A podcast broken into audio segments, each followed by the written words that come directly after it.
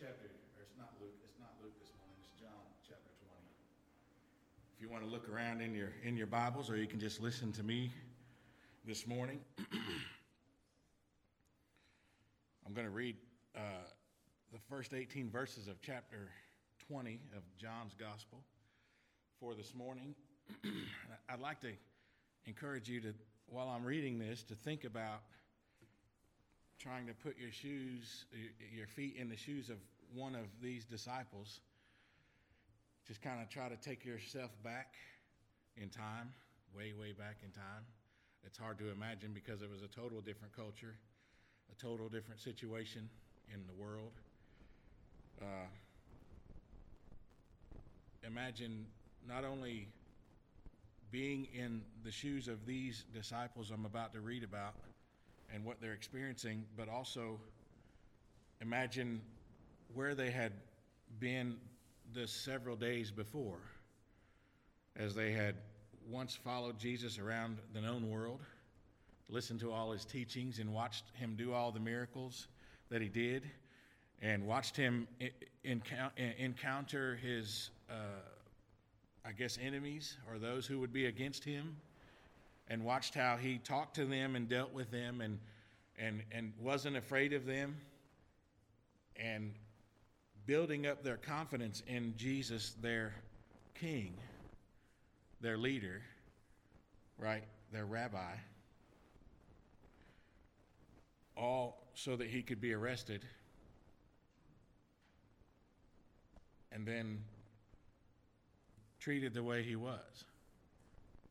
Beaten spit on, whipped, cursed, mocked,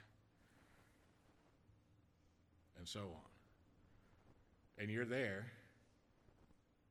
as, as close as you could be to that, because surely if you were in the shoes of these disciples, you would have fled as they did when all this, when all this happened. They all abandoned him, right? They all walked away, ran away. But some stayed close enough, and others stayed a little bit further away, but they all knew and saw and witnessed Jesus being killed or being crucified. They witnessed Jesus interacting with the Father on the cross, interacting with the two other men who were crucified alongside of him, and they also witnessed Jesus take his last breath, no doubt. So they went home or they went away, confused, hurt, scared,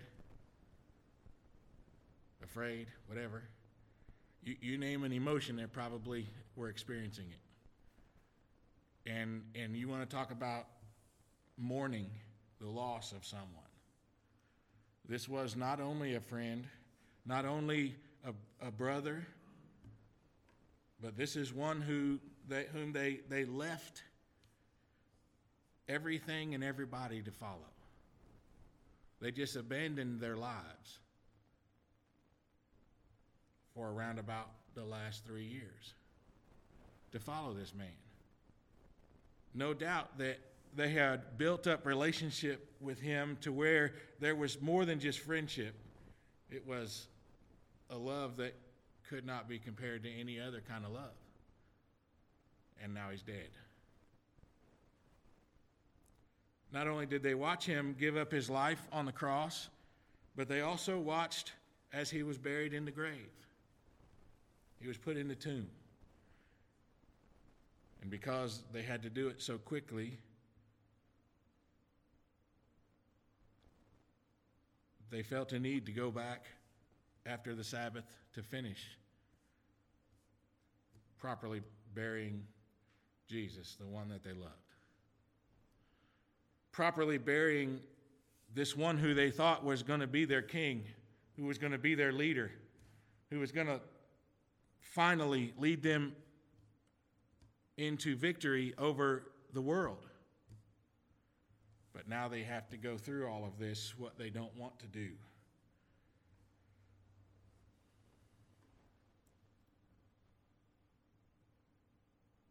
That's where we pick up verse 1 in chapter 20 of the Gospel of John.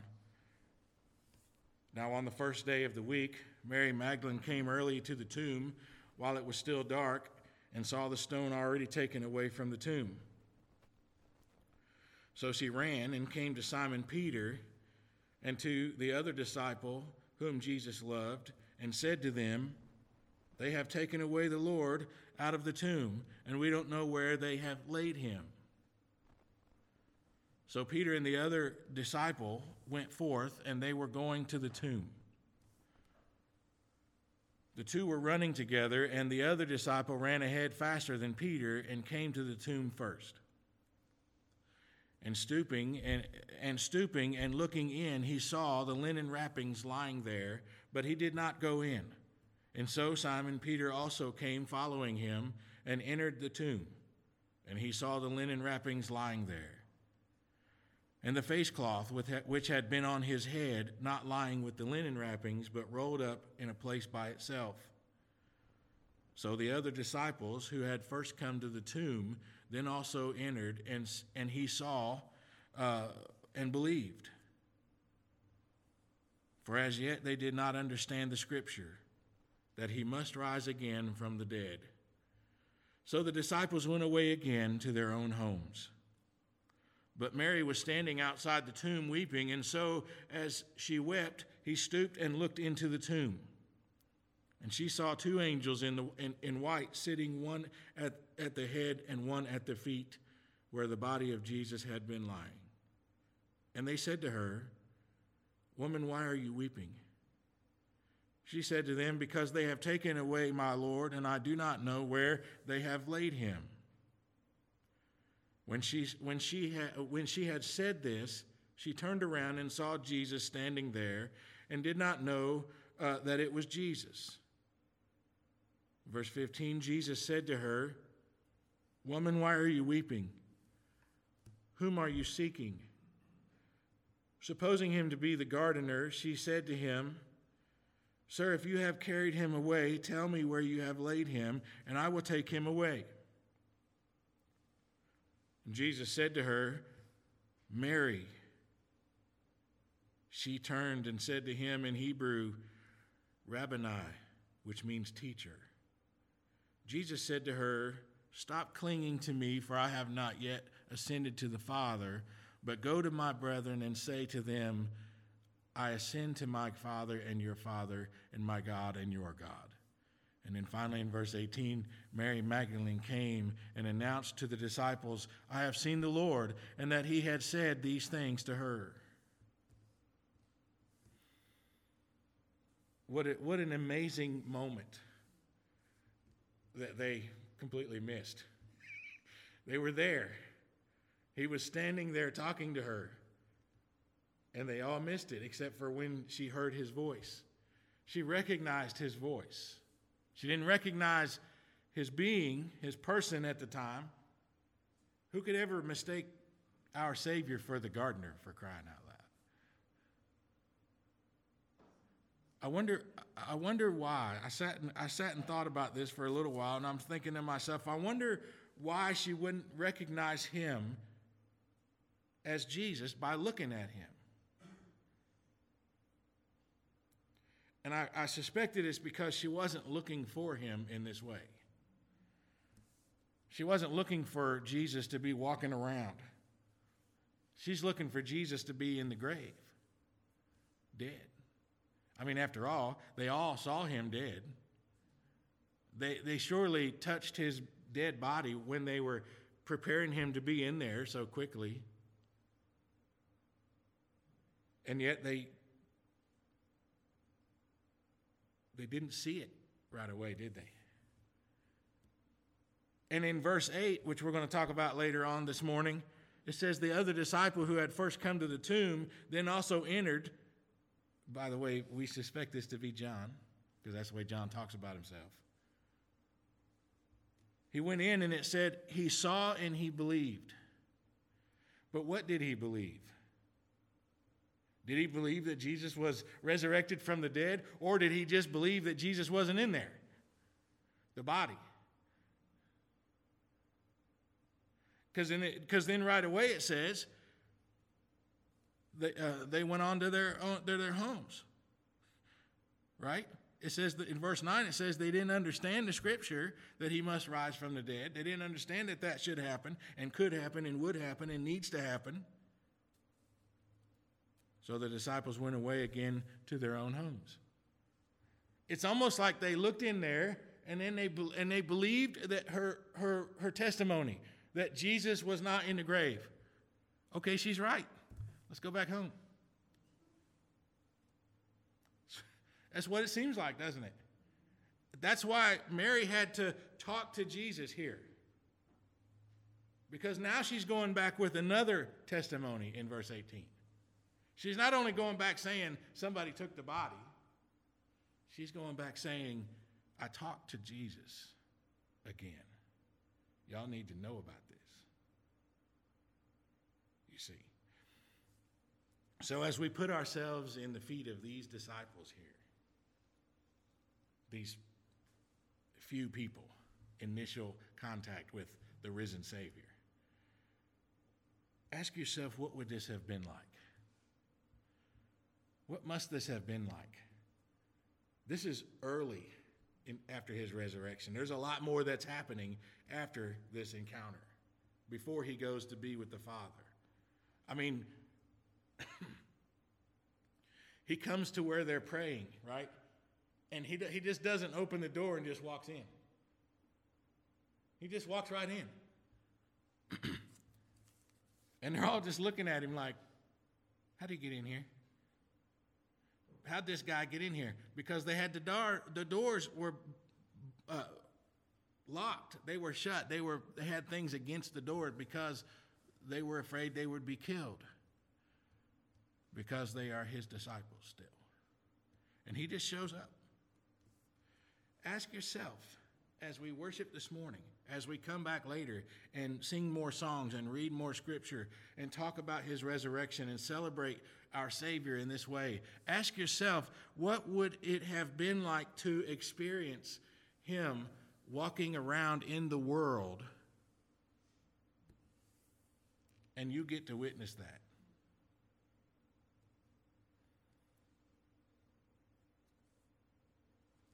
Would we see him? Would we believe?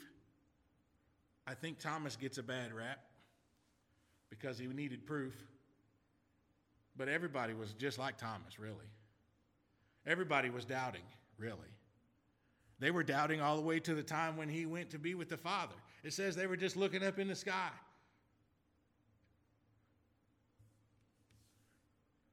They had to be told to, uh, you, you got work to do.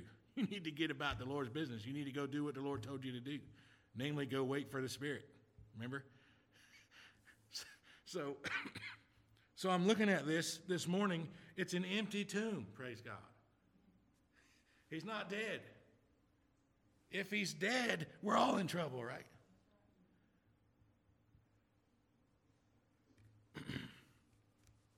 Every time I preach an Easter message, every time I preach specifically about his resurrection, I can't help but think about the moment that I realized that this Jesus is a real thing in my life. That's not just some fairy tale or not just some something that the people that go to church talk about. It's not just some hope that's a more that more of a gamble than it is a reality, which is what a lot of people think. There's a lot of people who call themselves Christians or believers that all they're doing is saying that it's true just in case it's true. There's a lot of people who call themselves Christians that don't even believe that the resurrection is even possible, that life after death is even possible. That kind of miracle could not happen and would not happen. In fact, they're, oh, they're, they'll be fine with accepting God and His uh, creation, even accepting Jesus for whatever they believe Jesus is, but they will never accept that any person or anything could actually live after leaving this world. That's a reality even today. It was the same thing that Jesus was dealing with when he was in the world, teaching about the kingdom of God. And here he is, looking like the gardener, talking to this lady. Right? And by the way, if my Savior looks like a gardener, then okay. I'll take it. Right? I don't have to have him look a certain way for him to be my Lord. As long as it's the man that was in the grave and is now out of the grave, that's all I care about. Because he's the one who died on the cross for me and you. And now that's if that's if this if that's not enough to get up early in the morning for, then I don't know what's going to get anybody out of bed. And I appreciate all of you being here this morning because I think it's I think this is the most important thing that we could ever talk about in our entire lives. It doesn't matter if you live to be 15 or 100 years old. If this is if this is not the most important thing in your life, then you've missed it. You've totally missed it. And I pray that you would get it soon. We're not just going to look in the grave and see that it's empty and say, yep, it's empty. I believe it's empty. Some people stop at believing that the grave is empty. But you know, all of you here, at least all of you here know, as well as I do, that that doesn't cut it when it comes to accepting what this is all about. You can believe the grave is empty all you want to, but if you don't believe that Jesus is Lord and Savior, if you don't believe that it requires putting your faith in Him, it requires everything that God has laid out as far as faith, repentance, being baptized for the forgiveness of your sins. If you don't believe that, you, you can't be saved.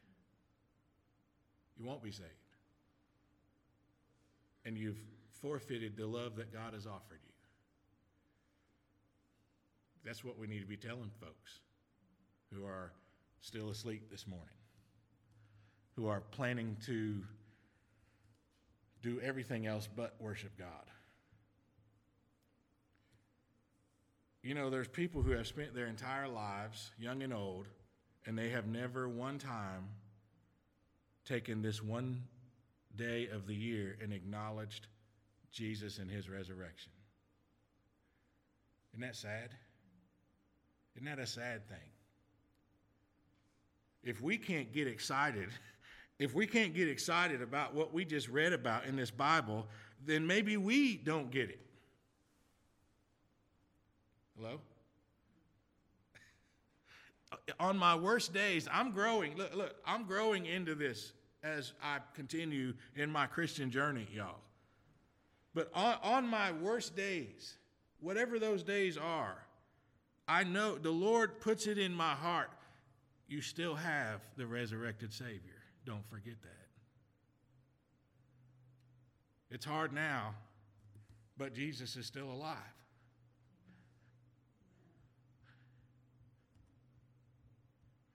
Which then takes me all the way to the end of John's revelation, where he says, One day it's all going to be over.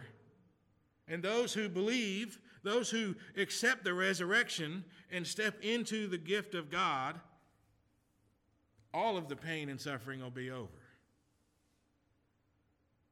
And you won't die. Hello? You're not going to die for eternity. I used to be confused by that when I first got saved, and I'll be finished here in a minute because I told you it'd be a short one. But I used to be confused by that when I first got saved. I had to really work hard at should I, should I be excited about dying or should I be excited about living?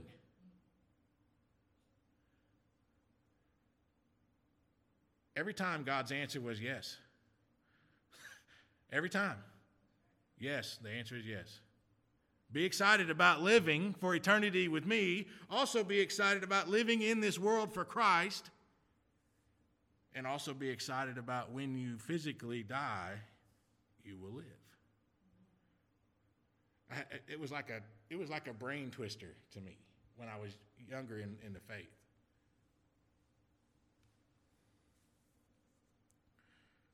When when I met Jesus for, for real, I just knew about him before that. But when I, when I finally put my focus on him and looked at this gardener and said, oh, this is Jesus. When I finally started looking for him, I saw him. We sing that song, Were You There? When they crucified my Lord. All the way on down the story, right? Were you there? Were you there? And of course, somebody who's not saved or somebody who doesn't listen to the song, they're going to say, No, we weren't there. That happened over 2,000 years ago. No, we weren't there.